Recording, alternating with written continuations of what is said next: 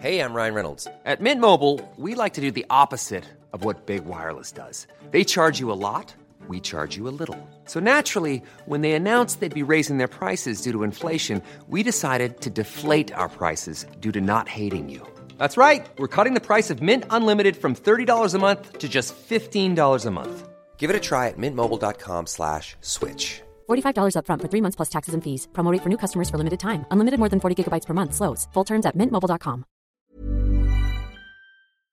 Bonjour à toutes et à tous et bienvenue dans ce nouvel épisode d'Histoire de mec ou plutôt dans cette rediffusion de cet épisode d'Histoire d'argent avec Florian de, du podcast Mise à mal. Euh, je me permets en fait de vous le partager ici dans Histoire de mec parce que pour moi il y a un vrai lien entre euh, cet épisode d'Histoire d'argent et Histoire de mec. Déjà pour vous permettre de découvrir Histoire d'argent parce que je suis extrêmement fier de ce nouveau projet que j'ai lancé il y a un peu plus d'un mois maintenant et euh, où j'interviewe des gens sur leur rapport à l'argent et aussi parce que euh, j'ai interviewé Flo euh, il y a quelques mois de ça euh, dans Histoire de mec pour parler de son podcast Mise à mal. Et je trouve que le sujet, bah, vous l'avez sans doute vu dans le titre, où il parle de, son rapport à l'argent et notamment dans, dans, son rapport à la séduction, extrêmement intéressant. Et je trouve qu'il met des mots qui valent la peine d'être entendus par la plupart des mecs. Donc voilà, je vous invite donc à écouter cet épisode, à regarder aussi euh, directement, je vous mets un lien euh, pour vous abonner à Histoire d'argent. Je publie un nouvel épisode euh, d'Histoire d'argent tous les premiers et les troisièmes vendredis de chaque mois et vous pourrez entendre un de mes nouveaux invités, un peu comme ce que je fais dans Histoire de mec, mais simplement on parle d'argent et on parle de on parle de plein de sujets qui sont en rapport avec l'argent et je trouve que c'est un sujet qui est extrêmement tabou. Et pour qu'un tabou saute, il faut tout simplement en parler. Je vous souhaite à toutes et à tous une belle écoute. Et je vous dis à très bientôt dans Histoire d'argent. Et puis à très bientôt aussi pour un nouvel épisode d'Histoire de mec. Bonne écoute à vous. Je me rappelle, dans le parking de ma résidence, il y avait une voiture qui dont la fenêtre avait été brisée. Et euh, c'est super beau un pare-brise qui est pété parce que c'est du gros verre quoi. Donc ça faisait plein de petits diamants par terre et je me suis dit oh, je sais pas quel âge j'avais, je devais avoir 8 ans, un truc comme ça. Je me suis dit oh, c'est super précieux, c'est c'est tout beau euh, tout. Donc je les avais coloriés euh, pour que ça fasse un peu irisé. Donc j'en avais fait des violets, des jaunes, des, des verts. Et je m'étais mis sur le bord du parking avec des écriteaux, euh, genre euh, à l'époque c'était en francs, mais je sais plus, genre 5 francs le bleu, 10 francs le violet.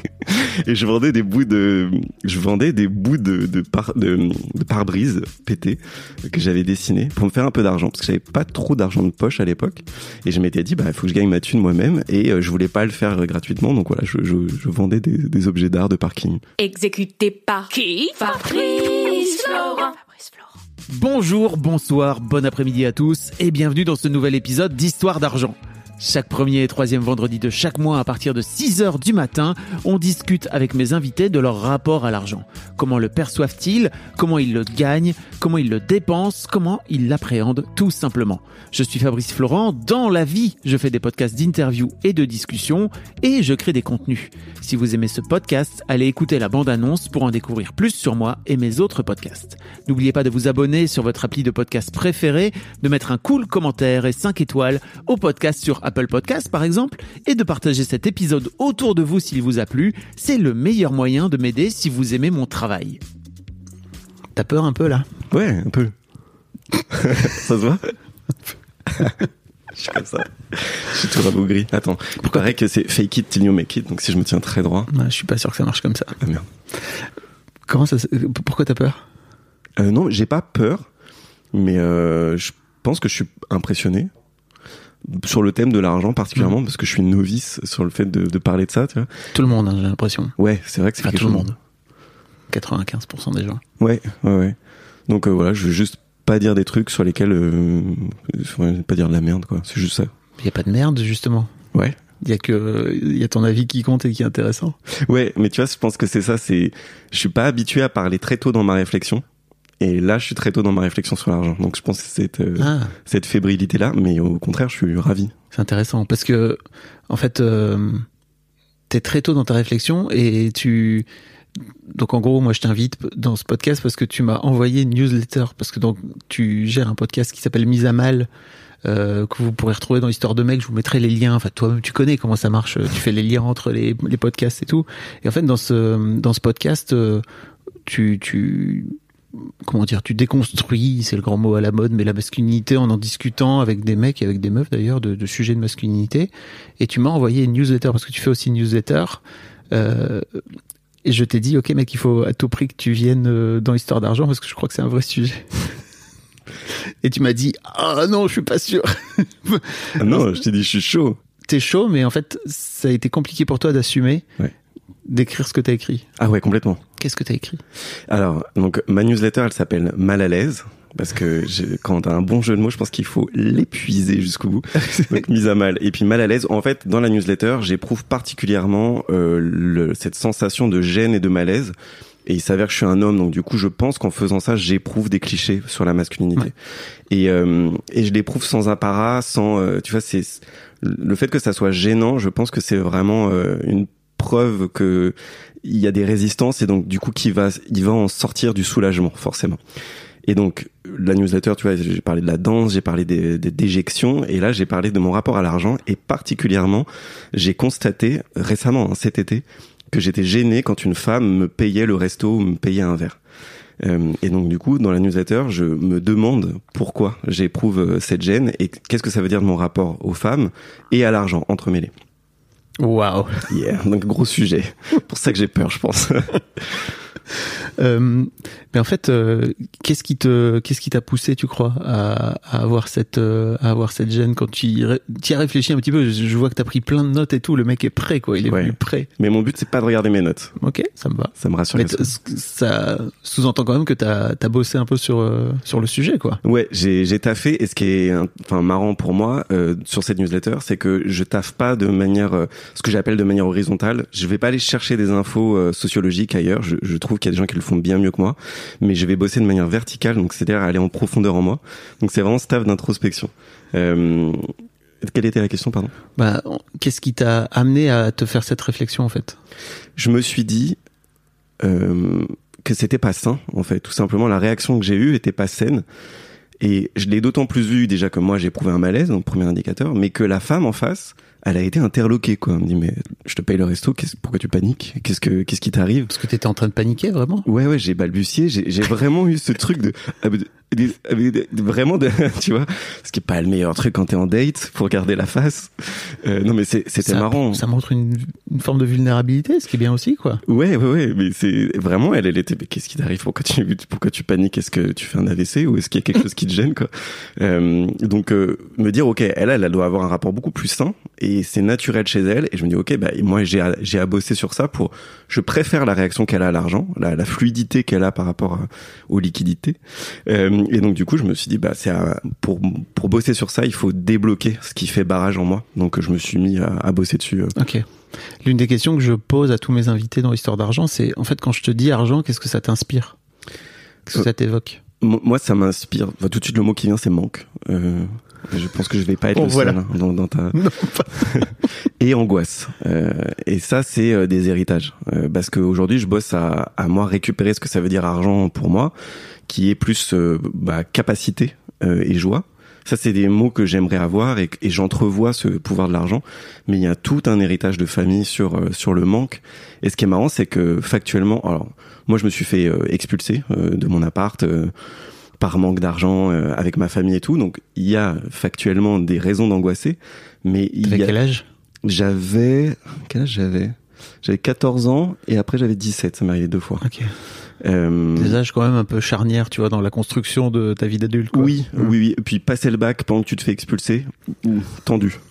Mais c'est pas, voilà, c'est, et c'est pas grave, tu vois, je, je m'en suis très bien tiré. En fait, c'est ça qui est marrant, c'est que j'aurais pu euh, en tirer une autre croyance qui est, bah, y a pas de danger. Je m'en suis sorti, en fait. Mhm. Et aujourd'hui, je vais bien et j'ai jamais été à la rue, etc. Donc, euh, mais le fait que mes parents angoissent, euh, ils m'ont plus transmis euh, l'angoisse que euh, la peur de ce qui peut vraiment arriver. Je sais pas si, si tu Oui. vois. Et l'angoisse, elle, elle peut ne jamais partir, même Oui. si quand tu vas bien. Et ça a été mon cas d'ailleurs. Ok. T'as un souvenir C'est quoi ton premier souvenir d'enfance par rapport à l'argent? Ben, je pense que c'est ça. Hein. Non. T'as pas un souvenir quand t'es plus petit, tu vois, de t'as des sous, t'as des machins, en fait, Ah, si, ouais. ouais. Je, alors, je vendais. L'escroc escroc si jeune. J'ai, je me rappelle, j'ai dans le parking de ma résidence, il y avait une voiture qui dont la fenêtre avait été brisée. Et euh, c'est super beau un pare-brise qui est pété parce que c'est du gros verre quoi. Donc ça faisait plein de petits diamants par terre et je me suis dit oh, je sais pas quel âge j'avais, je devais avoir 8 ans, un truc comme ça. Je me suis dit oh, c'est super précieux, c'est c'est tout beau euh, tout. Donc je les avais coloriés euh, pour que ça fasse un peu irisé. Donc j'en avais fait des violets, des jaunes, des, des verts. Et je m'étais mis sur le bord du parking avec des écriteaux, euh, genre, euh, à l'époque c'était en francs, mais je sais plus, genre 5 francs le bleu, 10 francs le violet. Et je vendais des bouts de, je vendais des bouts de, de, par, de, de pare-brise pétés que j'avais dessinés pour me faire un peu d'argent parce que j'avais pas trop d'argent de poche à l'époque. Et je m'étais dit, bah, il faut que je gagne ma thune moi-même et je voulais pas le faire gratuitement. Donc voilà, je, je, je vendais des, des objets d'art de parking. Donc tu, ce que tu veux dire, c'est que tu créais de l'art et que tu faisais en sorte de revendre. C'était Ouais. déjà un, un vrai truc, surtout que t'es, t'as, t'as été artiste, enfin t'es artiste en fait, t'es musicien. Ouais, ouais, à la base je suis musicien, c'est mon premier métier. ouais. Et souvent, euh, on, on explique aussi aux artistes que, enfin, gagner de l'argent avec son art, c'est un truc qui est pas beau, quoi. Tu Ouais. vois c'est marrant que t'avais déjà ce truc-là. Ben tu vois, c'est en... ben, je- j'avais jamais vu. C'est Mm. c'est vrai que c'est le premier souvenir que, que j'ai et comme quoi ça veut dire quelque chose de mon rapport à, à la création déjà, tu vois, de, de trouver des trucs et de me dire oh c'est beau alors qu'en fait pas spécialement. Euh, mais en plus T'en le- avais fait des choses, t'en avais fait des beaux objets. c'est vrai. Voilà. J'avais essayé d'améliorer le truc. Voilà. Mais c'est vrai que le vendre, j'avais jamais fait gaffe. Et c'est marrant parce que quand je suis devenu artiste, donc j'ai fait ça pendant 5 ans, de mes 18 à 23, euh, j'ai- éprouvé beaucoup de malaise. Il faudrait que j'en écrive une newsletter du coup, mais beaucoup de malaise à me à gagner de l'argent avec mon art. A quelque chose de c'est pas bien, tu dois faire ça gratuitement.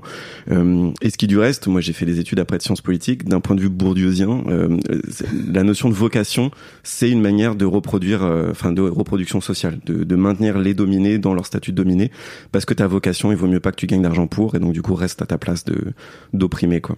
Donc on rappelle pour tous les gens qui n'ont pas étudié Bourdieu, petit sociologue là, qu'on vous invite. Alors peut-être pas à lire dans le texte parce que c'est pas forcément Ça c'est imbuvable. le truc le plus évident, mais au moins euh, regarder un petit peu ce qu'il a pu faire euh, en termes de en termes de travail, c'est tout à fait intéressant. Enfin normalement, c'est- ah, c'est quoi? C'est je crois que c'est au lycée quand t'apprends ça si tu fais des sciences éco. Ah ouais, mais j'étais en. L, parce que- je voulais euh, faire la grasse mat. Non parce que tu voulais être artiste. Oui, oui aussi. Mais du coup, faire la grasse mat, je trouve que c'était le meilleur, tu vois, c'était mes, faire mes gammes. Bravo le cliché. quoi. Ah bah non, il faut de l'espace. Ah non, non, c'est pas un cliché. Moi, en tout cas, j'ai eu besoin de beaucoup Ah. d'espace pour être artiste. Ok. Ouais, ouais. Et, et, et tu vois, de, de te ressourcer. Et moi, ça passe par le fait de, de dormir et d'éprouver le temps. Donc, euh, voilà. Donc, c'est- Très intéressant. Oui, oui. Euh, donc tes parents, euh, tes parents dans le manque, tes parents dans dans la peur de manquer et ok. Ouais, ouais, dans cette sensation de manque. euh, et pourtant, quand j'y pense, ils mettaient un point d'honneur à ce qu'on aille au resto. À, on a, j'avais des cadeaux à Noël, tu vois, des, des trucs que je commandais, des, des, des consoles. Quand t'es un petit garçon, en tout cas moi, c'était le truc que je voulais. Donc j'ai jamais eu de manque matériel et ça m'a appris à vivre euh, sans rien, tu vois. Matériellement, moi, je suis pas intéressé. euh, J'étais, j'étais dans le confort et ça suffisait. J'avais jamais cet objectif d'avoir plus, d'avoir mieux. euh, J'étais pas mal sapé, donc tu vois, factuellement, j'allais bien matériellement, mais je sais pas pourquoi. euh, toujours cette histoire de manque, je pense que c'est euh, aussi cette opposition que vous avez mes parents avec les gens qui gagnent bien, les gens qui ont de l'argent. Ils faisaient quoi tes parents comme métier? Enfin ils font quoi comme parents? Ma mère, elle était bibliothécaire. Euh, mes deux parents ont pas le bac, donc du coup, euh, forcément en termes de grille salariale, tout de suite ça, ça descend. Euh, ma mère était bibliothécaire et mon père a fait plein de petits boulots euh, parce qu'il est handicapé euh, et donc du coup euh, il, il gagnait très peu, il faisait du, du secrétariat, des choses à mi-temps. Euh, donc voilà. Je, je gagne plus, alors plus aujourd'hui parce que j'ai fait d'autres choix, mais en tout cas il y a six mois je gagnais bien plus que mes deux parents réunis au pic de leur carrière. Quoi. Hmm. Tu es donc ce qu'on appelle un transfuge de classe. Exactement, ce qui est un terme bourdieusien d'ailleurs. Ce qui est c'est vrai, c'est Ouais, Bourdieu. qui- c'est Ok, Bourdieu. je savais même pas, putain.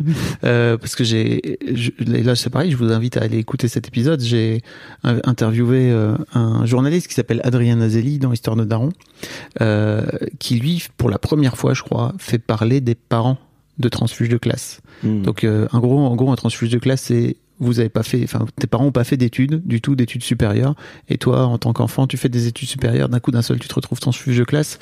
Et je trouve que ce qui est fabuleux, c'est que dans ce bouquin, il montre euh, par la parole, enfin par, par les écrits, en tout cas par la, la- les témoignages de, des, des parents, euh, que euh, en fait, euh, les transfuges de classe sont jamais bien nulle part. C'est-à-dire qu'il reste toujours euh, des enfants de prol euh, dans leur milieu là euh, quand ils finissent par arriver dans des milieux un peu plus aisés. Et quand ils retournent chez eux, ils, sont en gros ceux qui sont arrivés et qui les parigots quoi. Tu vois, moi par exemple dans ma famille on m'appelle le parigot. Ouais. Je suis le parigot. Ouais, ouais, c'est vrai que c'est euh, Édouard Louis, hein, qui, Ouais. en final, qui dit belle gueule, qui, qui raconte ça. Euh, et il y a ce truc quand tu commences à avoir les signes que tu n'es plus dans ta classe. Il y a eu moi en tout cas, j'ai travaillé beaucoup sur cette sensation d'abandon. Euh, j'ai eu très peur que mes parents m'abandonnent. Euh, ils me rejettent quoi et ce qui est marrant c'est que quand j'ai commencé à faire des études sup dans une grande école euh, et donc j'entrevoyais les salaires que j'allais pouvoir euh, gagner euh, je suis allé leur dire je, il est très probable que je gagne tant euh, à la sortie d'école est-ce que vous m'en voudrez? Parce que c'est plus que ce que vous avez jamais. J'ai posé la question moi. C'est ouf. Ah ouais? On peut faire ça avec mes parents. Enfin, je peux faire ça donc. Mais je crois qu'en fait, euh, enfin moi je l'ai, je crois que je l'ai conscientisé aussi, mais je suis jamais allé les voir pour leur dire est-ce que vous m'en voudrez? Ah bah ouais, bah le mieux. c'est le truc de mise à mal, c'est le mieux quand t'as une question, pose-la directement à la Oui. personne à qui elle s'adresse. Et là, c'était eux plutôt que de. Alors après, il y a eu un travail sur moi, mais il y Mm. avait aussi, j'avais besoin d'en parler avec eux, de d'entendre leur. Et je savais que leur réponse, ça, avait, ça allait très certainement, en tout cas, être euh, c'est ok quoi. Mais Et- le fait de l'entendre, il y a eu un truc de ah tout tout va bien se passer, je peux bosser sur moi. Et ils t'ont dit c'est ok. Ouais, ils m'ont dit c'est ok et ils m'ont dit au contraire sois sois heureux là où nous on n'a pas pu euh, parce que tout ce qu'on a fait, les sacrifices qu'on a fait, c'était pour que toi t'en arrives là et et euh, enfin voilà c'est c'est c'est le sens de la vie. Et il y a eu aussi ce truc-là. euh, ma mère, je crois, m'a dit mais tout ce que je veux moi, c'est que tu me payes un, un petit café de temps en temps. Ma mère adore aller en terrasse de café, c'est son plus grand kiff dans la vie. Et elle m'a dit bah, paye-moi un café de temps en temps. euh, et tu vois, mais il y a eu ce truc, mais enfin moi je vais te payer une maison si je peux quoi. Mais, mais on va commencer par le café, mais Ah oui, donc en plus t'as un truc de de vouloir euh, rendre quelque part. Ouais, j'avais. Et aujourd'hui, je me dis, c'est pas mon taf. Euh, et en plus, c'est marrant, j'ai commencé à le faire auprès de ma, de ma mère. Euh, mon père accepte euh, le cadeau. Mais ma mère, je, je sais plus ce que j'avais fait, je lui avais offert quelque chose assez cher qui lui faisait plaisir. On en avait parlé en plus, elle était ok. Et je sais plus exactement comment elle a fait, mais elle a trouvé le moyen de me rendre l'argent petit à petit en prétextant des pseudo-dépenses que j'avais, tu vois. Et elle m'a fait des virements euh, étalés sur plusieurs mois. Et je me dis, ok, sur, le coup, tu dis, ok, ça c'est bon, c'est bon, euh, bon, si elle a envie. Et quand j'ai fait le bilan des trois mois passés, je me suis rendu compte que c'était exactement la somme que le cadeau avait coûté, que ce que je lui avais offert. Et je pense pas qu'elle l'ait fait consciemment. Et je me suis dit, bah, elle est pas prête à ce que je lui offre des trucs. Tu lui en as parlé ou pas? Non, pas encore. Ah, Euh, c'est trop drôle. Ouais, ouais, je, je pense que je lui en parlerai. Y a... Et même, tu vois, on a fêté Noël euh, récemment et je, je lui offre un truc et elle le... C'est limite si elle l'a pas euh, déballé et enfoncé dans les coussins du canapé pour le cacher, quoi. Il y a une gêne à recevoir le cadeau chez ma mère qui est assez hallucinante et donc, voilà, je pense que c'est ce travail sur l'argent et ce travail euh, au fait de recevoir euh, qu'elle a à faire et donc je peux pas la forcer, quoi. Oui, c'est sûr. Ce qui est intéressant, c'est que tes parents euh, t'ont dit mais let's go, euh, va gagner ta vie le plus possible. En fait, ce qu'ils savaient pas, c'est qu'ils t'ont légué en même temps euh, leur rapport à l'argent de façon très inconsciente. Ouais. Et toi, tu te retrouves avec euh, de l'argent et une incapacité à le, à le gérer de façon sereine, quoi. Ouais, ouais, ouais. Bah ouais, c'est- En sortant de tes études, euh, t'as fait quoi comme métier? Moi, j'ai été euh, responsable de la communication. Et ce qui est marrant, c'est que mon premier taf, j'ai été dans le milieu associatif et je gagnais euh, peut-être deux fois moins euh, que euh, mes camarades de classe, mais d'emblée. Et tu gagnais combien à peu près pour avoir une idée? je gagnais 28 k. brut 28 sur k l'année. brut. euh, Ça fait 1700 après ok. impôt. Ce qui est correct, c'est la médiane euh, française. Euh, c'est enfin, le- Donc c'est c'est ok. Euh, c'est juste deux fois moins que ce que on m'avait promis. Et puis euh, ça m'a fait faire des choix euh, pas confortables. Tu vois, j'habitais très loin en banlieue. J'ai voulu me rapprocher de Paris. J'ai été dans une coloc euh, où il y avait des rats et des trucs. Bon, tu vois. Et puis en coloc, moi, c'est pas mon truc. Ça m'épuise beaucoup parce que je suis introverti. Et, euh, et le jour, je me suis rendu compte que j'étais en train de faire sacrifice sur sacrifice parce que euh, j'essaie de maintenir un truc de d'humilité euh, financière. Tu vois, je fais un métier quand même exigeant. Enfin, j'étais, c'était une création de poste. Je développais euh, l'entreprise euh, beaucoup. Et je gagnais très peu. C'était une asso. C'est une asso, oui, une asso, pardon, parce qu'en fait, c'est une entreprise en Angleterre et c'est une asso en France. D'accord. C'est dire le rapport qu'on a, parce que c'était une, c'était à l'international, mais le rapport qu'on a en France sur euh, le business quand même. Une entreprise se transforme en asso. Euh, et ce qui m'a fait un déclic, c'est quand ma stagiaire est partie euh, dans une autre asso et elle gagnait un peu plus que moi. C'est pas énormément, mais elle gagnait 33K et je, moi j'ai demandé une augmente, au moins 33 quoi, comme ma stagiaire. Et euh, on m'a refusé ça et je me suis dit c'est pas possible, je peux pas continuer en fait à, à, à gagner si peu et je sais pas pour quelle raison en fait, pour quelle valeur. Et Euh, alors, pour quelle valeur tu gagnais si peu? En sortant de Sciences Po, donc? Euh, non, j'ai fait sciences politiques, histoire Ah, sciences politiques à Paris 1. Mais après, moi, j'ai fait le CELSA, euh, donc euh, une grande école de com, qui est dans la Sorbonne. Qui est une école réputée, où normalement, effectivement, quand tu sors de là, t'as des, t'as des salaires assez, assez sympas pour des, pour des nouveaux diplômés, quoi. oh oui, euh, Oh oui. oh oui. Et euh, c'est pas, tu vois, c'est pas HEC non plus, mais c'est confortable. Et la suite de mes choix professionnels me l'a montré. C'est, c'est que après, par la suite, moi, j'ai négocié des, des salaires qui moi me semblaient élevés, et on me disait oui parce qu'il y avait CELSA sur le sur le. CV, quoi. Est-ce que t'as la sensation que t'allais dans le monde associatif aussi pour pas gagner trop d'argent? C'est exactement ça. Et donc, quand tu dis quelle valeur, je t'avoue que je sais pas, mais il y avait ce truc de si je gagne beaucoup, je le vole à quelqu'un d'autre. Euh, tu vois, il y avait vraiment ce truc de donc je vais faire un travail démesuré parce que vraiment j'ai failli faire un burn-out. euh, mais pour très peu. Et, euh, et donc il y avait vraiment cette sensation de tonneau percé. Quoi. Je m'épuisais à quelque chose, mais de tout point de vue, de mon énergie et de mon énergie financière aussi, parce que j'ai appris à le voir comme une énergie, l'argent euh, qui circule, quoi. Et je sais, ouais, je pense qu'il y avait ce truc de pas prendre la place de quelqu'un d'autre. Euh, et d'ailleurs, que mon cheminement sur la masculinité m'a appris aussi que j'avais très peur de prendre la place d'autres gens et particulièrement de, des femmes. Euh, voilà, ça se retrouve ici dans l'argent. C'est un vrai truc hein, chez les transfuges de classe, sur les transfuges pardon de classe dont parle Adrien Azelli, c'est vraiment ce truc d'avoir peur de déranger quoi. Ah ouais? Ouais. Ouais, bah ouais. c'est marrant de voir que ouais, que je suis un cliché sociologique, mais c'est c'est ok quoi. Bah oui, c'est pas c'est pas très grave, mais c'est juste euh, cette, cette, cette peur de cette peur de déranger qui est typiquement euh, qui vient typiquement je crois des milieux modestes quoi, tu vois, qui est on va pas vous embêter. Hein. Mais oui, et tu vois, ce qui est marrant, c'est que je suis sorti avec des des des, des femmes, bon, qui étaient du coup à l'époque des des filles de gens fortunés, puis bon, par reproduction sociale le sont devenues aussi. Et ce qui m'avait frappé, c'était l'aisance qu'elles avaient à prendre la place, à, à donner leur avis, à, à- et à s'exprimer sur des sujets qu'elles maîtrisaient pas. Et tu vois, j'ai commencé le podcast en disant, je suis impressionné de m'exprimer sur quelque chose que je maîtrise pas, qui est typique, je pense, euh, de, de, de, mon milieu so- social. Et elle, elle prenait la place comme ça, et j'étais là, oh waouh. Et j'ai fait le lien après, c'est que on leur a, ouais, elles, elles ont été dans l'aisance financière et dans l'aisance du coup de s'exprimer parce que la, la place leur était due, quoi. Donc euh, c'était ok. Alors que moi, c'était l'inverse. J'ai tellement dû batailler et faire attention en même temps de pas le faire en force que t'es toujours en train de te surveiller, quoi. En tout cas, moi, je me suis beaucoup surveillé. Ouais, puis je crois qu'il y a aussi peut-être un truc au sein de de ces familles qui est euh, on donne la parole aux enfants plus aisément et euh, Mm.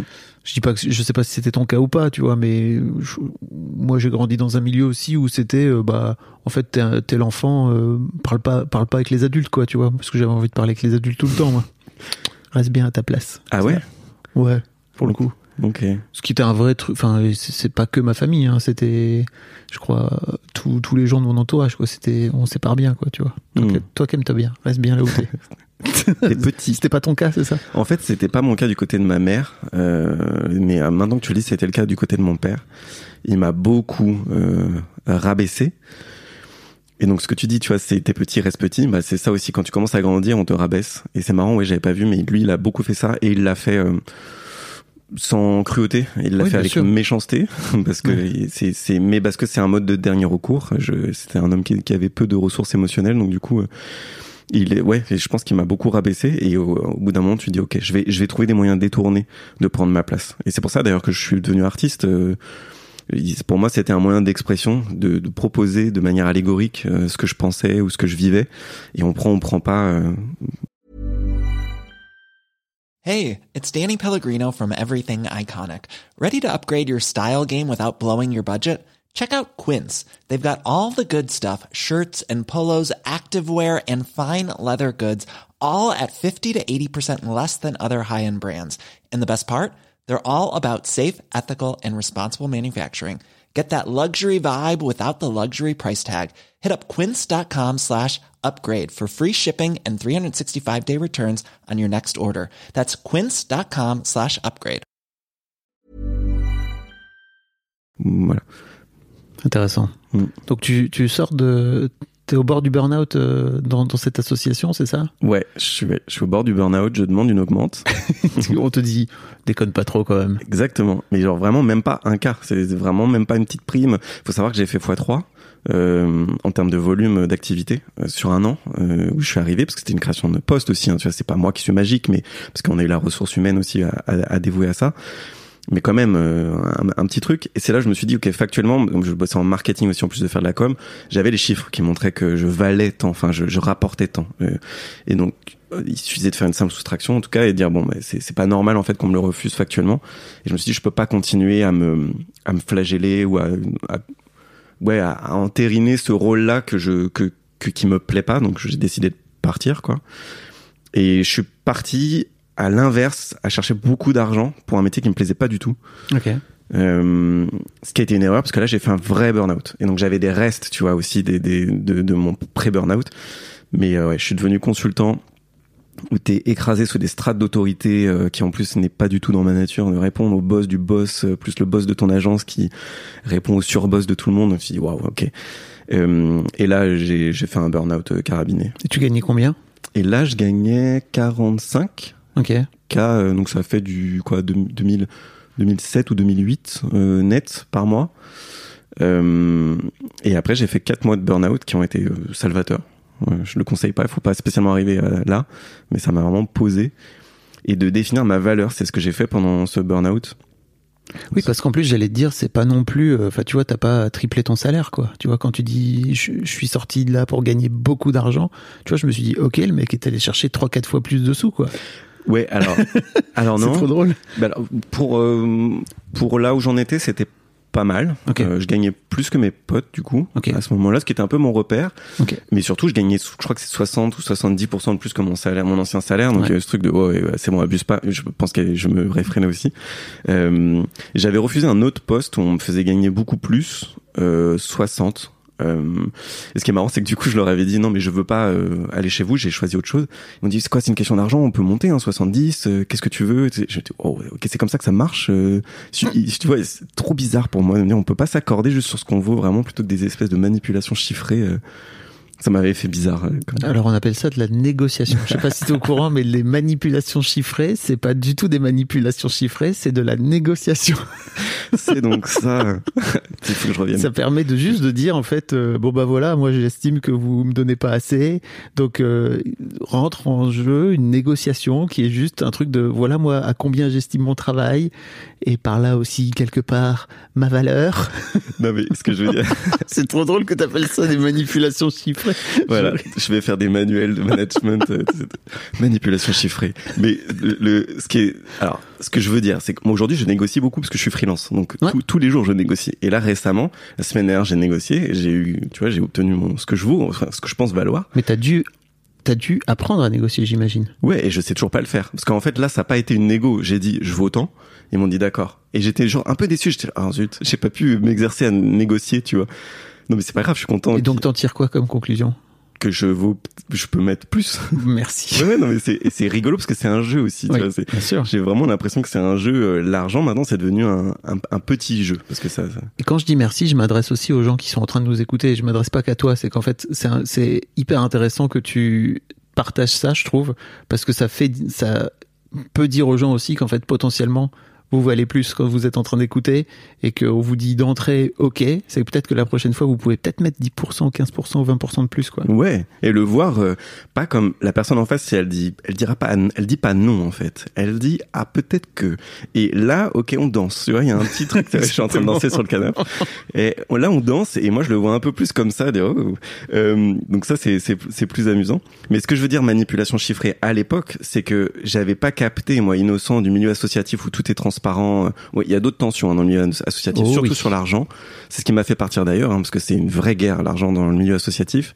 J'espère pouvoir en faire un épisode un jour avec des, enfin, un épisode dédié sur euh, le- l'associatif et l'argent. En gros, quand tu donnes de ton temps, qu'est-ce que tu attends en retour? Ouais. Et- humainement, etc. Ah Bah ouais, t'en- tires des trucs un peu inquantifiables, mais même en tant que chef d'entreprise, les subventions, euh, les fondations, euh, et d'où vient l'argent? Moi, c'est ça qui m'avait... euh, en fait, le jour où j'ai vu que l'argent venait du même endroit dans les assos que dans des gros trucs capitalistiques, je me suis dit, bon, ben, en fait, ça sert à rien de, de garder un apparat de, de bienséance, de me dire, je, je fais le juste et tout. L'argent, il vient du même endroit. Ça dépend ce que t'en fais après, et je, je veux pas dire que tout est égal, mais un- c'est beaucoup plus nuancé que ce que je pensais en Je trouve que c'est hyper important de savoir, et surtout quand on vient de nos milieux, je crois, où, où l'argent est un peu diabolisé, qu'en fait, avoir de l'argent en soi, c'est pas mal, et ça fera pas de toi un suppôt de Satan, c'est vraiment de ce que tu décides. Non, mais parce que vraiment, moi, dans ma tête, c'est ça. C'est vraiment de ce que tu décides d'en faire, de cet argent, Ouais. qui, qui compte à la fin. Oui, et, et tu vois, le, le fait aujourd'hui d'en avoir et de voir la finalité, moi, de connecter joie avec argent, ce que je fais, et ce que je fais surtout grâce à ma copine qui, elle, euh, prend plaisir à, ce qu'on voyage, à ce qu'on aille dans des restos, tout. Moi, ce que je faisais pas du tout avant, moi, dès que j'ai de l'argent, comme une comme un, un petit écureuil, j'allais le cacher sur mon PEL et j'ai j'ai ouvert euh, mon compte. Donc à l'époque ça n'existait pas le PEL, je crois, mais j'ai ouvert un, un compte épargne à 7 ans. C'est quand même euh, ma boule, tu vois, t'es un enfant, tu rentres au CP et moi j'ai demandé pour mon anniv à ce qu'on ouvre un livret A. Ah, c'était toi qui avais demandé. C'est Ouais. pas tes parents Ah qui non. s'étaient dit, ok. Angoisse, tu vois, je me dis il faut que je- j'accumule, j'accumule. Et donc aujourd'hui si j'ai un petit pécule, c'est parce que j'accumule depuis, euh, 23 ans quoi, c'est fou, genre j'ai un mon livret A, c'est c'est un enfant qui a 23 ans, il vient de terminer ses études. tu vois, c'est c'est dingue de se dire ça. Et ta, et ta copine, elle vient d'un milieu plus aisé que toi? Ouais. Ok. Ouais, ouais. Et moi, je me disais, les gens ai- aisés, euh, aisés, c'est relatif après, tu vois. Donc, euh, moi, ce que je considère aisé, euh, ils doivent pas avoir de soucis. Et en fait, si. Et quand j'ai écrit ma newsletter sur l'argent, j'ai fait un petit sondage sur Instagram. Et il y a beaucoup de gens euh, qui se considèrent aisés, qui sont venus me dire, ouais, mais moi, en fait, je m'en veux. Je trouve que tout a été facile dans ma vie. J'ai aucun mérite. Aujourd'hui, à 30, 40 ans, je fais une crise de me dire, mais rien, j'ai rien eu de difficile. Je sais pas ce que je vaux. euh, Tout m'est tombé dans la bouche, tout cuit et tout ça. Je dis, ah, ok. Donc moi, avoir dû un peu batailler, ça m'a appris ma valeur. Et donc on en vient à aujourd'hui, je négocie mon TGM, donc tarif euh, journalier moyen, je crois. Hmm, C'est ça. Je crois. Attends, je voudrais juste passer une petite annonce. Si jamais vous êtes rentier ou rentière et que vous êtes, vous avez grandi, vous êtes né dans une famille qui n'avait pas besoin de gagner d'argent et que dans votre vie, vous avez jamais eu besoin de gagner d'argent particulièrement pour pouvoir vivre euh, votre existence, pour pouvoir subvenir à vos besoins, n'hésitez pas à m'envoyer un mail sur argent@papflorent.com parce que vraiment c'est un sujet que j'ai envie de traiter aussi quoi. Et j'ai pas de j'ai pas de personnes rentières autour de moi. Ah bah alors. Bah je sais mais on vient d'où on vient, hein, tu vois. C'est vrai. Moi, je, je cherche encore. donc je fais une annonce aussi si quelqu'un veut m'entretenir. Mais donc oui, pardon, t'es en train de aujourd'hui, t'es en train de Oui, de ça- cette là aujourd'hui, t'es obligé de négocier puisque tu tu tu tu négocies tes tarifs en permanence. Quoi. Ouais, ça m'a appris ça. Et donc c'est un apprentissage. Et aujourd'hui, je, je m'enthousiasme plutôt de ce que j'ai appris sur l'argent, même si ça a été un peu difficile euh, par moment. Euh, mais donc pour revenir à cette négociation chiffrée, enfin cette Manipulation. manipulation chiffrée. Le terme est important, manipulation. Mais oui, mais ce qui m'a rendu, ce qui m'a rendu perplexe, c'est parce que je maîtrisais pas les codes. Moi, j'ai dit bah gentiment, tu vois, oh, j'ai accepté un autre taf qui est plus cool. Et euh, et elle, elle l'a pris comme ah, on vient de rentrer dans ce pas de danse là, tu vois, dont je te parlais, donc je vais offrir plus. Et je te, bah, qu'est-ce qui se passe? Genre, Vous pouvez pas dire ça plus tôt, mais j'étais aussi démuni moi de pas avoir joué ce jeu-là parce que j'en avais pas les codes et ça m'a appris aussi à le faire après. Donc c'est ça où je dis manipulation, c'est que je, je dis, ah, mais qu'est-ce qu'on fait? Genre, À quoi on joue? J'ai pas compris. Et il y a ces codes-là quand tu es dans un milieu euh, pas fortuné, enfin où l'argent même c'est c'est tabou. Il y a, y a des il y a des des codes que tu maîtrises pas qui sont assez fins quoi. Exactement. Bourdieu gagne toujours à la fin. en Oui, fait, toujours. En fait, C'est c'est le big boss hein, de toute façon. Heureusement, aujourd'hui, il y a des podcasts parce que ça permet de pouvoir partager ce genre de trucs, tu vois. Mais ce que tu fais, et c'est vraiment hyper important. Euh, et il y en a, tu vois, il y a le, le rend l'argent de Titu Lecoq aussi. Enfin, c'est en train de, de c'est le, le sujet tabou qu'on essaie de déconstruire. Vraiment, je- j'en viens à détester ce mot, mais Oui, en tout bien cas, sûr. à révéler, euh, de, de voir si t'enlèves la coque, qu'est-ce qu'il y a dans les rouages derrière. Euh, c'est vraiment important pour reprendre du pouvoir. Bien sûr, tout à fait. Et Rend l'argent, qui est un podcast sur le, qui n'existe plus d'ailleurs, mais elle a fait plusieurs, euh, Oui. il a fait plusieurs épisodes sur le- l'argent au sein du couple. Ouais. Titiou, si tu nous écoutes, n'hésite pas. Je voudrais bien t'avoir dans mon podcast. euh, en fait, après ce burn-out, j'imagine, tu t'es dit, ok, ça suffit, peut-être, je vais, je vais me lancer en tant que freelance, c'est ça? Pendant mon burn-out, je me suis dit, je vais monter ma structure. Euh, j'avais identifié des choses et je relançais mise à mal à l'époque, en plus, mon podcast. Et j'avais, ça m'a donné tellement d'énergie. Au moment où j'en ai plus du tout, je me suis dit, ok, il y a un signe. J'adore faire ce, ce podcast, j'adore créer. Donc, je vais faire quelque chose dans, dans la création et particulièrement la création audio. Donc, j'avais réfléchi à, mon- à monter une structure.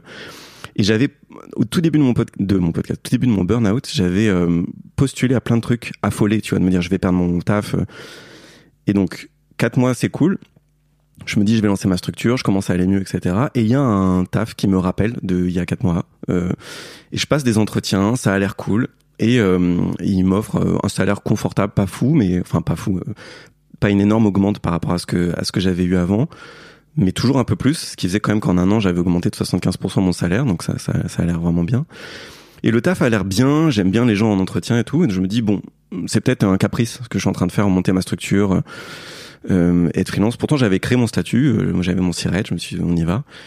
Mais je me dis bon, je vais aller dans le salariat. euh, et donc j'y vais et ça se passe très mal. Parce que c'est une start-up qui a des, euh, des enjeux d'hypercroissance, euh, bon, et on traite les gens euh, bizarrement. Je comprends pas très bien comment on traite les gens dans, dans ces structures-là. Je veux pas généraliser, mais en tout cas l'expérience que j'en ai eue. Et, euh, et donc au final, on finit par se séparer. euh, et là, je me dis bon bah moi, je, je, je, reviens à ce que j'avais entrevu pendant mon burn-out, qui était en fait un moment de grande clairvoyance. Je vais être à mon compte et je vais euh, bosser dans la création.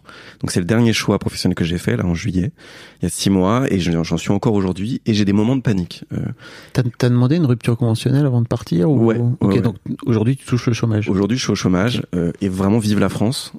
Oui. Non mais c'est voilà, c'est pas chauvin, mais c'est c'est une chance incroyable parce que je suis couvert euh, pour faire ce que je fais et en même temps euh, je joue le jeu, c'est-à-dire que je, je, je cherche, tu vois, en tant que freelance, euh, je- j'ai des missions, ce qui font que bah, je rapporte de l'argent, je cotise, etc. Donc c'est je joue le jeu, Tu crées ton job, quoi. je crée mon job, mais Mm. eux ils me permettent de faire ça et euh, l'assurance. Et en fait, ce qui est super cool, c'est que je gagne suffisamment pour couvrir mes besoins primaires mais pas suffisamment pour m'éclater. Et donc du coup, je suis assez bien pour être tranquille en sécurité, mais assez frustré pour aller créer mon taf, chercher du, du mon job et créer plus quoi. Donc euh, je suis dans l'entre-deux parfait là. Ok. Donc ça, ça fait six mois que tu fais ça? Ouais, ça fait six mois. T'es content de la façon dont tu t'en sors financièrement? Finan- Alors financièrement, c'est là où je vais avoir mes principales angoisses. Et là, je viens de signer une mission. Donc, euh, tu vois, pour six jours, euh, je, je gagne 3000 euros. Je me dis, bon, bah là, je suis très content, quoi. euh, Parce que 3000 euros, euh, 3000 euros, de- genre hors taxe TTC. avant euh, URSAF. C'est ça. Donc, je Donc, vais euh, 2004. ok. Mais c'est six jours. Tu vois, C'est- et- c'est- C'est six jours, c'est c'est beaucoup d'argent, mais en même temps, tu peux avoir un mois où tu vas rien avoir. Oui, c'est ça. Il faut compenser le mois d'après. donc-. Oui, oui, c'est ça. Oui, oui, parce que ça, ça a l'air d'être. C'est euh, plus un CDI, mon gars. Ouais, T'as plus le salaire qui tombe à la fin du mois, euh, Ouais, ouais. Mais quoi qu'il arrive. Donc oui, il faut que je lisse en fait euh, en prévoyant ok j'ai combien de trésorerie, euh, combien je peux tenir sur ça et donc du coup je lisse mon salaire sur euh, le, le nombre de mois où je me dis je vais avoir zéro. Enfin en fait ta référence c'est toujours zéro Ouais. euh, en tant qu'auto-entrepreneur et ça c'est. Mais j'ai un pote qui est dans l'auto-entrepreneur depuis 3-4 ans. Euh, c'est Armen qui vient souvent dans mon dans mon podcast et j'apprends beaucoup de lui aussi de la de la confiance qu'il a dans le fait ça ça, ça va ça va arriver juste prévois ça comme ça et tout donc ça c'est vraiment cool d'avoir des potes qui le font avant toi Comment tu arrives à gérer justement ce, ce rapport à- au manque quand t'es dans le manque potentiel permanent? Et ben je le gère pas encore bien Ok. Et je trouve que c'est. J'essaye de pas être en panique émotionnellement euh, parce que c'est là où je perds de vue tout. euh, et tu vois là, on m'a et c'est marrant parce qu'on m'a jamais autant proposé euh, de, de, de, de job, euh, mais pas dans les conditions que je que je voulais. Euh, Comment Et- ça? Pendant les conditions que tu voulais bon, en fait, je veux pas retourner dans le Ah oui, d'accord. de- Ouais. de- C'est des vrais travails qu'on te propose pour Ouais. le coup. C'est un travail. travails. euh, Ah, donc le CDI est un vrai travail. Oui, bien sûr. Vrai- C'est vraiment, c'est très marrant. Mais oui, c'est pas, c'est pas des missions qu'on te propose. Non, c'est pas des missions. Ouais, en fait, c'est marrant parce que je les approche en proposant des missions et on me dit ah c'est cool ce que tu fais, viens en permanence chez nous toute la journée, tout le temps. Et moi je suis là, je, je, je suis plus dans ce mode-là, mais c'est le quatrième qu'on me propose en trois mois. Il- il- donc moi j'ai récemment on m'a proposé un poste créatif, donc vraiment pour la rédaction, ce que j'adore faire, euh, franchement bien payé et j'ai eu un moment de oh peut-être que là la quatrième fois qu'on me propose ça, il faut que j'y aille. Ouais. Euh, et j'ai eu un moment de panique comme ça, de me dire mais j'ai besoin de sécurité, j'ai besoin d'acheter un appart, j'ai besoin de, tu vois, toutes mes angoisses sont revenues d'un coup. Euh, et donc j'ai appelé ma copine pour lui dire je, je, je vais accepter. Je... Et elle m'a dit mais en fait là t'es en train de faire un choix court terme, t'es en train de paniquer. Mm. Euh, Est-ce que t'as besoin de cet argent maintenant? Hmm. Et, euh, et est-ce que ce que tu fais va Mhm. pas te rapporter peut-être même plus sur le long terme et selon tes termes à toi, quoi? Je dis, ouais, ouais, c'est vrai. Excellente question. Mais oui. ouais. Merci, madame. Mais ouais, elle est très forte. Euh, et t'as pas réussi à convertir ces, ces demandes de, de d'embauche en mission pour toi? J'ai pas insisté. Ouais, parce Quoi? que j'ai eu une autre mission qui m'amusait plus. D'accord. Mais je vais les relancer. Je pense qu'ils ont, ils ont besoin. Bah, je crois que s'ils te proposent un job, c'est qu'ils ont besoin. Oui. Après, je crois que la plupart des boîtes, elles ont tendance à venir euh, dire nous, on veut les gens chez nous. euh, et que c'est toi aussi en tant que freelance de venir dire bah en fait moi aujourd'hui je ne vends pas mes mes, mes services à plein temps mais en revanche euh, à, à hauteur de quelques jours par semaine ou par mois let's go quoi Oui, ce que j'ai d'ailleurs fait, euh, la, la première mission que j'ai signée, euh, c'est après, euh, donc en juin, en juillet. Euh, donc ça faisait deux semaines, tu vois, que je, je venais d'arrêter. J'envoie un CV euh, et ça prend et j'ai une super mission et tout. Et à la fin, ils ont voulu m'embaucher. Et j'ai dit non, j'ai- j'ai j'ai besoin. Et ils m'ont un peu fait stresser de me dire, euh, mais viens chez nous, t'auras tellement à apprendre là en freelance, tu, tu vas peut-être pas être euh, cocooné comme il faut, mentoré comme il faut, tu bien vois. sûr Donc très fort euh, d'appuyer sur les angoisses. bah ils ont je crois qu'ils ont compris aussi ils se sont dit bon le, le petit le petit flow là on peut peut-être appuyer sur ce bouton là peut-être que ça va marcher Ouais, et six mois avant, ça a marché. Tu vois, Mhm. genre cette startup, alors elle a pas appuyé volontairement sur ces boutons-là, mais c'était ceux qu'il fallait activer. Sauf que là, j'ai appris et je leur ai dit, mais en fait, je vais faire des erreurs. Mais ce que j'ai besoin maintenant, c'est de faire mes erreurs et puis les erreurs de quelqu'un d'autre. Et je, je voilà, donc et j'en apprends, mais vraiment, c'est j'ai l'impression des trucs d'auto-entrepreneur que t'entends tout le temps, mais j'apprends dix fois plus vite aujourd'hui parce que quand je me plante, euh, je, je sais pourquoi. Et surtout, euh, ça, ça te fait une marque émotionnelle forte, donc c'est ce qui le signe d'un apprentissage pour moi ça s'ancre vraiment et donc tu sais Mm. comment capitaliser dessus en tout cas j'ai l'impression oui clairement t'as pas le choix de toute façon en plus d'apprendre et de te relever le lendemain. Et c'est l'un des trucs géniaux aussi qui peut angoisser les gens qui sont dans le salariat, c'est que bah, en fait quoi que tu fasses, euh, à la- si tu bouges pas de ta chaise, en fait à la fin la thune elle tombera pas. Alors que je dis pas que c'est le cas dans tous les jobs, mais il y a quand même pas mal de jobs où tu peux te poser et faire le minimum syndical qu'on te demande, voire même dans certains grands groupes moins. Être être en mode euh, euh, comment dire furtif quoi tu vois sous ton bureau et tout. Et puis à la fin ton, ton salaire tombe quoi. Ouais et voler des sucrètes Moi, je faisais ça quand j'étais dans un grand groupe. Tu volais des sucres ouais c'était ma vengeance. J'ai une réserve de sucrètes incroyable maintenant. Tu te rends compte? T'étais là je me venge je vais voler des sucrètes à la boîte te rends compte. Non mais ça pour moi c'est typiquement une marque de prol quoi tu vois. Oui, oui, et oui. je dis ça avec tout l'amour que j'ai pour, euh, pour pour pour nos chers prolétaires quoi tu vois et de, de là d'où je viens quoi tu vois. Mais il y a vraiment ce truc de je vais me venger je vais voler des sucrètes mais ouais j'étais je le savais en plus tu vois. Et ma mère est un peu klepto aussi euh, elle vole des trucs euh, et donc je, je c'est savais elle qui t'a appris. Vole, vole donc des sucrètes vole des sucrètes Fais méchants plier le grand capital. C'est ça et ils ont fait faillite depuis déficit de sucrètes non c'est faux hein, ils vont très bien Putain, c'est quand même ouf le, le, le rapport qu'on peut avoir à, à ça, quoi. Tu vois, à l'argent, ça me, ça me, ça me fascine un peu. Mais ce qui est marrant, c'est que à manquer d'argent, on en devient méchant. En tout cas, moi, euh, j'avais ce truc de, de- je, je devenais aigri, ce qui est un grand signe chez moi de, de désespoir, quoi. Euh, à manquer d'argent, on devient méchant avec ceux qui en ont, alors qu'en fait, euh, il y a peut-être des choses à en apprendre. Enfin, c'est Bah, Alors, merci de dire ça. C'est l'un des trucs que je vais essayer de faire avec ce podcast, c'est de donner la parole à des gens qui ont de l'argent aussi, voire même beaucoup d'argent, et de les entendre parler sur un temps long de leur rapport à l'argent et de leurs angoisses aussi, parce que guess what? Ils en ont aussi bah ouais. plein, même. ouais. sans doute euh, même parfois beaucoup plus parce que c'est beaucoup à gérer. Mm. Euh, revenons à la raison pour laquelle tu m'as tu m'as envoyé à la base ce message. Oui. Euh, Qu'est-ce qui s'est passé avec le recul ce jour où cette fille te paye le repas et que tu es en train de faire euh, non pas un AVC mais euh, un- un pas, une petite attaque euh, émotionnelle lourde quoi? Ouais, petite panique émotionnelle. Bah, il y a eu ce truc. euh, alors moi, j'ai fait le lien avec la masculinité, mais aussi avec ma personnalité. Donc, euh, sur la masculinité, il y a eu ce truc de un homme, euh, c'est censé ce que j'ai appris. C'est censé être dans l'action. Et donc, si tu restes assis pendant qu'on te paye un truc, t'es pas un homme. Il y a eu ce truc-là, mais c'est allé plus loin. C'est que c'était parce que c'était une femme euh, que j'ai paniqué. Le premier truc qui m'est venu en tête, et c'est marrant, j'ai dû écrire le newsletter pour m'en rendre compte, c'est si elle paye le repas, elle va plus vouloir coucher avec moi.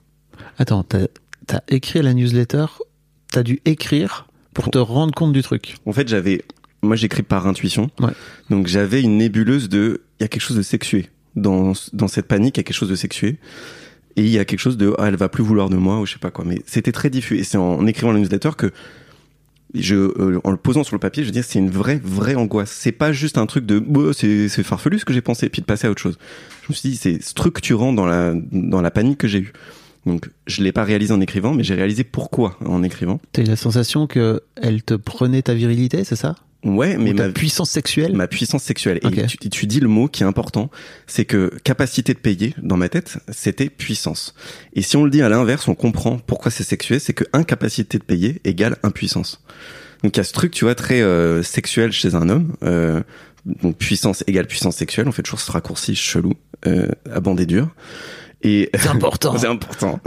Et euh, l'autre truc, c'est que je me suis rendu compte, et ça c'est en écrivant la newsletter du coup, que euh, en payant, en fait, le sexe, ça serait une forme de faveur qu'elle m'accorderait euh, par rapport au confort matériel que je lui offrirais avec l'argent. Et donc, si je suis pas en mesure de lui payer le déj, de la faire sentir à l'aise, elle va pas vouloir me rembourser en sexe. Et je me suis dit, mais c'est pas possible que je sois dans cette espèce de dette permanente euh, qu'une femme déjà euh, peut éprouver du désir pour elle-même, qu'elle peut kiffer le sexe sans me dire, euh, je vais faire plaisir à l'homme. Non, mais rien que ça, tu vois, Bah c'est quand même tordu. Enfin, et c'est, voilà, je, je suis content de l'avoir vu. Mais en plus de me dire, enfin, ouais, je- de faire ce raccourci, euh, c'est à moi d'être le, le provider, de, de la mettre à l'abri. Et en plus, elle va me remercier avec du sexe. Et d'ailleurs, j'ai compris pourquoi à ce moment-là. Été si mal à l'aise. J'ai jamais payé de verre à, à une femme, sauf une fois. Mais je, je résistais à payer des coups à des meufs en boîte ou je, je déteste ça. Ah, tu veux dire de d'aborder une meuf et de dire Oui. si tu veux, je te, je te paye un verre. Ouais, ok, j'ai jamais fait ça, je l'ai fait une fois et, euh, et elle a fini par embrasser son pote et je me suis dit bon comme quoi euh, parce que je le faisais avec l'intention de la de la pécho et je me dis bah en fait ce qu'on fait en faisant ça, alors je veux pas généraliser mais en tout cas je pense que ce qu'on fait en faisant ça c'est créer de la dette. Ce que tu fais. Ce que je fais, ouais ouais. Mais ce qui est marrant, tu vois, tu me dis dessus, mais la seule fois où une meuf m'a payé un verre, euh, j'ai dit merci et je me suis barré parce que euh, voilà. Et elle m'a vraiment insulté. On a discuté un peu puis je me suis barré. Et elle m'a insulté, elle me dit mais mais tu rentres pas avec moi, mais qu'est-ce que tu fais? T'es un connard. euh. Et je me suis dit ok, c'est pas que les mecs, c'est pas que moi. C'est une norme intériorisée que euh, payer quelque chose, c'est créer de la dette et particulièrement de la dette sexuelle quand on est dans un rapport euh, de séduction quoi. Ok. C'est intéressant parce que j'ai une amie à moi qui m'a raconté que systématiquement, elle payait des, elle payait le date, enfin, en tout cas le, le coup à boire ou le café ou je sais pas quoi, en se disant en fait, si j'ai fait passer un mauvais moment à la personne, au moins ça lui coûtera pas d'argent. Oh waouh C'est encore un autre délire. Ouais, c'est un autre délire. Putain, c'est marrant. Tu, tu le, tu dédommages. C'est ça, c'est en fait euh, quoi qu'il arrive, ce sera neutre pour toi. Rééquilibre la, la je vais perdre du temps, mais je te paye quand même ton café ou ton ton verre, ton verre quoi. Tu vois, c'est intéressant. Ok. Et est-ce que t'as fini par pécho cette meuf finalement? Euh, laquelle? Celle qui m'a payé le resto Celle qui t'a payé le resto. Bon, en fait, on était déjà ensemble. Hein. C'était. Ah, c'est ta copine. Ouais, euh, ouais, ouais. Ok, ok. What? Ah oui, donc vous étiez, donc t'étais même pas dans une. euh, Non. Ah ok, donc ça change. Pour moi, c'est. Ah, pardon, Je- bah je- non. mais je me dis que pour les gens, euh, peut-être faut expliquer ça, c'est que de ce fait-là, t'étais pas dans une logique de séduction. Non. Et tu vois, on se connaissait déjà et, et tout allait bien en plus. C'est justement. euh, Mais c'est la première fois qu'une fille te payait le resto? Non. tout- Non, non. Mais c'est juste que c'est, c'est là, là, c'était la première fois depuis longtemps. Euh, et je me suis rendu compte que j'avais toujours ce malaise-là. Et je me suis, moi, je me suis Oui. dit, c'est pas possible de traîner encore des trucs à, tu vois, en ayant un podcast sur la masculinité, à, à- mon âge, et puis en ayant travaillé sur moi aussi en thérapie. Hein. Tu peux traîner des trucs Oui, oui, apparemment. en ayant un podcast sur la masculinité, ça fait pas de toi un surhomme. Bien sûr, mais je me dis, c'est mon taf aussi de pas le laisser passer. C'est cool de voilà de, de, de l'analyser en tout cas. Mm. Ok. Vous en avez reparlé? Bah, on en avait parlé sur le moment. Ouais. Euh, c'est c'est ce qui est vraiment bien, c'est qu'on on parle de ces sujets-là. Euh, et elle m'a dit, mais c'est, enfin, parce qu'elle, elle comprenait pas, il y avait une incompréhension et, et elle avait vu mon oncle faire pareil en vacances, de refuser, mais physiquement, que je paye euh, le resto. Il m'avait poussé de, dehors du resto pour pas que je paye. Alors que c'est lui qui m'invitait, tu vois, c'était normal. Quand Ouais. Elle m'a dit, mais vous avez un truc dans ta famille euh Elle, tu vois, en connectant les points, de se dire, vous avez un truc avec l'argent dans ta famille euh Oui, un petit peu. Euh, Ah, vous en aviez jamais parlé ensemble alors que vous étiez en couple non, mais ça faisait pas si longtemps que ça. Et puis, on avait d'autres choses à discuter euh, avant l'argent. S'était pas présenté, c'est parce que tout était fermé avant, donc on Ah n'avait pas oui. trop l'occasion de se payer des trucs. Euh, Vous étiez, vous êtes pas parti en vacances Parce que ça aussi, ça fait partie des sujets. euh, Bah, c'était chez mon oncle, c'est la première fois qu'on partait en vacances. Et c'est là où elle a commencé à voir. euh, donc, euh, ouais. C'est dit, tiens donc. Tu lui as expliqué donc euh, un peu d'où tu venais et tout de ce fait-là T'as partagé un peu ton histoire? Ben ouais, on en a parlé. euh, on en a parlé un peu. Je, c'est marrant, je me rappelle plus exactement ce qu'on s'est, dit. Je pense que je lui ai dit que j'avais manqué beaucoup. Mais pour elle, c'est comme c'est pas trop un sujet, elle écoute. Et puis on n'en a pas plus parlé que ça. Par contre, quand je suis devenu free et que j'ai commencé à manquer d'argent, euh, je, je lui ai dit je vais pas pouvoir maintenir un rythme de vie et je lui ai dit je m'en veux en fait de pas pouvoir t'offrir euh, bah, des week-ends, des restos. euh, et puis elle, elle est, elle, elle est cool, elle me paye des trucs pour parce que ce qui compte pour elle c'est le moment, c'est pas l'argent qu'elle gagne ou qu'elle perd. Donc elle me dit mais moi je veux le vivre avec toi donc je te le paye et, et c'est ce qui compte. Et moi j'ai appris et en fait c'est grâce à elle et cette générosité qu'elle a que j'ai accepté euh, le don. Euh, Oui, j'allais dire de recevoir. Ouais, c'est grâce à elle. Donc on en a parlé, mais surtout on l'a éprouvé en acte. Et moi je la remercie beaucoup parce que c'est c'est avec cette simplicité là. Euh, tu vois son le, le cadeau de Noël qu'elle m'a offert, c'est euh, des billets de train euh, pour aller euh, fêter Noël dans sa famille.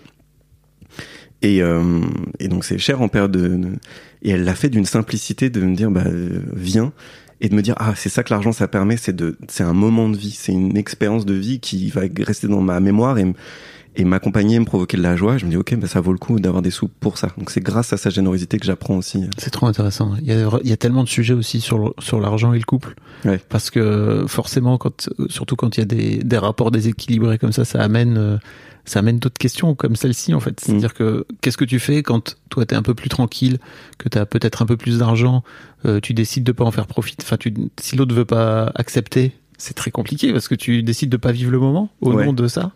Ou alors euh, tu forces et c'est pas non plus la bonne façon de faire. Ou tu dis, eh, c'est pas grave, allez viens, je te paye le truc. Ça règle pas le problème non plus quoi. non il faut pas y aller en force ce qu'elle a ce qu'elle a pas fait. Elle, m'a dit mais tu te rends compte de ta réaction? Elle l'a pas dit comme ça elle a dit c'est marrant. Et donc on en a discuté. Elle c'était vraiment une candeur tu vois une curiosité de qu'est-ce qui s'est passé pour toi. Euh, et c'est en, écrivant ma newsletter j'ai eu euh, un retour particulier qui m'a marqué. C'est une, fille une femme qui m'a écrit de me dire ah c'est grâce à ta newsletter que j'ai compris pourquoi mon compagnon refusait que je lui paye des trucs Euh, et merci parce que jusque là moi je le forçais à payer et plus je, plus je le faisais plus il m'en voulait euh, et ça devient un sujet de tension maintenant, on n'en parle même plus. Elle me dit c'est avec ta newsletter que j'ai compris que en fait je lui ai imposé quelque chose, je le diminuais peut-être et qu'il faut qu'on en parle, il faut que je sache ce que ça représente pour lui. Et je pense que quand il y a une tension, mettre au milieu euh, les représentations qu'on a, parce qu'on pense qu'on parle de la même chose et en fait absolument pas. Ouais. Genre tu as un billet de 10, tu te dis ok c'est un billet de 10, non, c'est ta liberté ou c'est euh, ta prison euh, selon la personne qui le regarde quoi. C'est exactement ça et c'est ce que raconte aussi Christian Junot dans notre Mm. première dans notre premier épisode, c'est que on, on projette tellement de choses sur l'argent alors qu'en fait c'est juste une valeur et à un moment donné une, une valeur que t'as que t'échanges contre autre chose quoi. Et tu vois d'ailleurs tu parlais d'énergie, tu disais que pour toi l'argent c'était aussi une énergie et je l'entendais dire dans une autre interview que pour lui il y avait aussi un peu ce truc de c'était un peu aussi embêtant parce que c'est aussi une forme de, de projection que tu viens mettre sur euh, sur l'argent, de venir dire que c'est de l'énergie. Ah ouais? Tu vois ce que je veux dire? Non. bah ça reste quand même une, ça reste quand même un truc que tu projettes Ah oui. sur l'argent en tant que tel tu vois Oui, factuellement, ce n'est pas une énergie, c'est moi qui interprète. Oui. Ouais. C'est trop intéressant de d'essayer de, le- de de le rendre le plus neutre possible en fait tu vois Ah ok, parce que tu vois, là, moi, le taf que je fais en ce moment, c'est au contraire de pas le rendre neutre, peut-être pour arriver à la neutralité, à l'équilibre. ah oui C'est en écoutant d'ailleurs euh, ton podcast avec Christian Junot que je me suis rendu compte que j'aimais pas l'argent. Et c'est le dernier point de, de la newsletter et d'ailleurs de, de comprendre pourquoi j'avais bugué quand elle m'avait payé le repas. Dire, j'aimais pas l'argent. Et donc quelque part, j'aimais pas euh, le fait qu'on puisse m'aimer avec l'argent aussi. Et il y avait ce, ce- et donc le fait de voir l'ar- l'argent comme une énergie positive, parce qu'avant je voyais ça vraiment comme un truc néfaste, tu vois, le démon, euh, ça va peut-être rééquilibrer, rééquilibrer à, Oui. à la neutralité. Et ce qui va faire que l'argent est positif ou non, c'est mon intention. Et l'énergie vient plutôt de moi que de l'objet. Je pense que c'est à ça que exactement qu'il vaut mieux arriver. Ouais. tu as, tu as compris tu as, fait le, compris, eh oui. as fait le lien est-ce qu'il y avait d'autres choses sur euh, sur l'argent dont tu voulais causer? Ben non, écoute, je, je crois que c'est c'est ça. C'est juste, moi j'ai été marqué par un livre que je recommande, qui est Rich Dad Poor Dad. Euh, Ah oui. Je me rappelle plus du nom de l'auteur, mais le nom est avec le nom. Euh, c'est alors il existe en français hein, c'est euh, père riche père pauvre Ah, c'est voilà, c'est ça va. La traduction. pour les gens qui ont pas Euh, mais attends euh, ah c'est Robert Kiyos- Kiyosaki Robert Kiyosaki c'est un livre qui date de, de, la fin des années 90 Ouais, alors il doit y en avoir des plus récents euh, sur l'argent, mais celui-là m'a particulièrement marqué. Euh, parce que je commence. Ce que les alors excuse-moi mais c'est sous-titré ce que les parents riches enseignent à leurs enfants à propos de l'argent afin qu'ils soient à leur service. Mhm. Ça en dit long. tout un programme. Mais il y a deux points, tu vois, qui m'ont marqué là-dessus. Euh, c'est que être riche, euh, c'est une mentalité. C'est-à-dire que la notion d'abondance, tu peux l'avoir quand t'as pas d'argent. Et ça, ça m'a marqué de me dire que être être pauvre, c'est pas pareil que être sans argent. Tu- vois cette distinction-là que moi j'arrivais pas à faire. Et aujourd'hui, j'essaye de me sentir riche, même quand je gagne rien. Donc tu vois, tu reviens à ce que dit comment tu fais quand t'es freelance et que tu gagnes zéro bah moi je gagne énormément avec ce que je fais même quand je gagne zéro le fait de, m'occuper de mon podcast de rencontrer des gens de même d'avoir du temps de, tu vois de de pouvoir euh, être gentil avec les gens parce que j'ai du temps euh, c'est c'est ça n'a pas de valeur Euh, voilà je fais de la pub pour Mastercard et le deuxième truc c'est que il dit euh, que euh, la joie d'avoir de l'argent doit être supérieure à la peur que t'as d'en perdre et ce truc-là, je me dis, ah putain, en fait, moi, jusque-là, je voulais gagner de la thune pour me mettre à couvert, typiquement remplir mon livret A, euh, mon PEL, comme je fais depuis mes 7 ans, comme un petit écureuil. Ce qui est d'ailleurs marrant, parce que les écureuils, ils perdent, je crois, 80% de leurs noisettes qu'ils cachent. Donc euh, voilà, si on file la métaphore, euh, le fait de thésauriser ses sous, euh, c'est peut-être pas le bon moyen, mais de plutôt apprécier quand l'argent vient, ce que j'en fais immédiatement, pas spécialement tout claquer, tu vois, mais de, de ressentir immédiatement les effets de, de cet argent plutôt que de le mettre sur un compte, de me sentir de nouveau pauvre et de me dire ok dans cinq ans je pourrais acheter, je serai à couvert et tout. En fait la sécurité elle est maintenant ou elle n'existe pas quoi. C'est trop intéressant. Et je, je tiens quand même à dire que effectivement, ce, ce truc de gagner zéro aujourd'hui, tu peux le faire parce que tu t'es es chez, enfin t'es t'es au chômage et le en fait plus grand employeur de France. t'es chez emploi. c'est ça, j'allais dire, Ou- voire même le plus grand investisseur euh, Oui. dans les startups euh, de France. Hein. C'est C'est-à-dire vrai. que vraiment le nombre de mecs, euh, de meufs qui montent leur boîte en étant subventionnés par Pôle Emploi pendant un an, deux ans, c'est c'est fabuleux.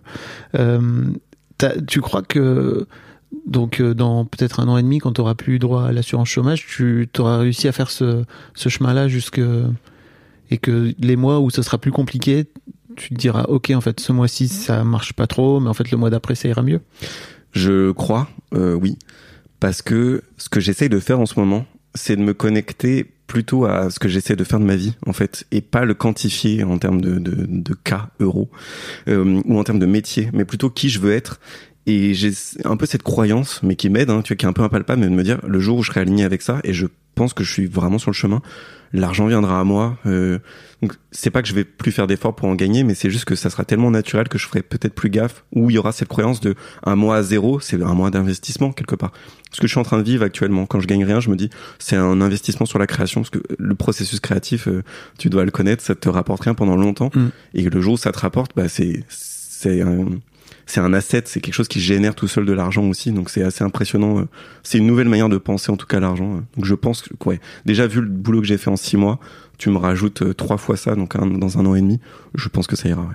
Oh, T'as l'air bien en tout cas. Bah, merci beaucoup à d'avoir euh, partagé ce que tu as partagé. Et tu sais que j'aimerais bien que grâce à ce podcast, euh, je me dis que en fait Histoire d'argent va être peut-être plus écouté par des mecs que, que, que mes autres podcasts. Peut-être, parce que je t'entendais dire dans, une FAQ que tu que t'as fait dans, sur Mise à Mal que tu avais encore énormément d'audience euh, féminine.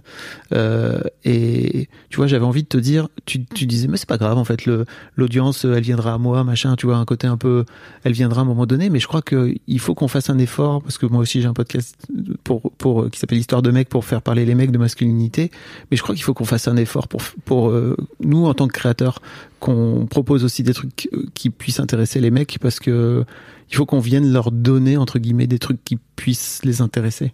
Euh, et je comprends en fait que les meufs, elles viennent écouter. Enfin, tu vois, la preuve, tu dis que c'est une fille qui t'a répondu à ta newsletter euh, qui s'appelle quand même Mise à mal en disant Ah, j'ai compris pourquoi mon mec machin. Et en fait, euh, ça serait, c'est très bien que ça se passe comme ça. hein, mais pour moi, l'étape d'après, c'est les mecs. Quand est-ce que vous décidez à vous mettre à travailler sur vous En fait, c'est pas, c'est pas si grave. Qu'est-ce que tu as envie de dire aux mecs qui sont en train d'écouter euh, Histoire d'argent là maintenant et, et que tu aurais envie de convertir en, en auditeur de, de mise à mal Mais alors juste sur ça, moi j'ai des stratégies d'influence, comme on dit dans, dans le métier.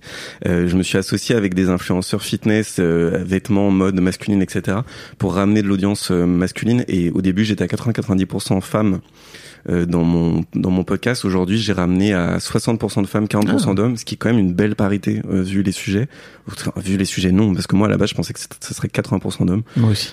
Euh, Mais bon. comme quand on est bien naïf. Dans le métier, euh, enfin dans le dans le domaine, de toute façon, c'est difficile de faire autrement, quoi. Ouais. C'est déjà un très beau score. Et euh, qu'est-ce que j'aimerais leur dire? Moi, j'aimerais leur dire. Je, je sais même pas, tu vois. Mais c'était genre, pour moi, c'est sa mise à mal. C'est venez, on prend l'apéro et on parle. Et c'est cool, ça va être cool. C'est comme une soirée avec avec tes avec tes potes. C'est exactement la même chose. Sauf qu'en fait, là, on parle de la masculinité et euh, c'est pas parce que t'en parles qu'elle va s'évaporer. Au contraire, moi, j'ai appris à être beaucoup plus masculin en parlant de masculinité et je me sens bien euh, grâce à ça. J'ai, je me suis réconcilié avec mon corps, avec la muscu, avec les femmes en parlant de masculinité. Donc, venez, on parle, on rigole et ça va aller mieux après, quoi. Je, je, je sais que c'est simple, mais je pense que c'est ça que j'aimerais dire. Ouais, je suis assez d'accord avec l'idée, avec le constat. Merci beaucoup en tout cas, Flo, c'était cool. Euh, merci à toi, Fab.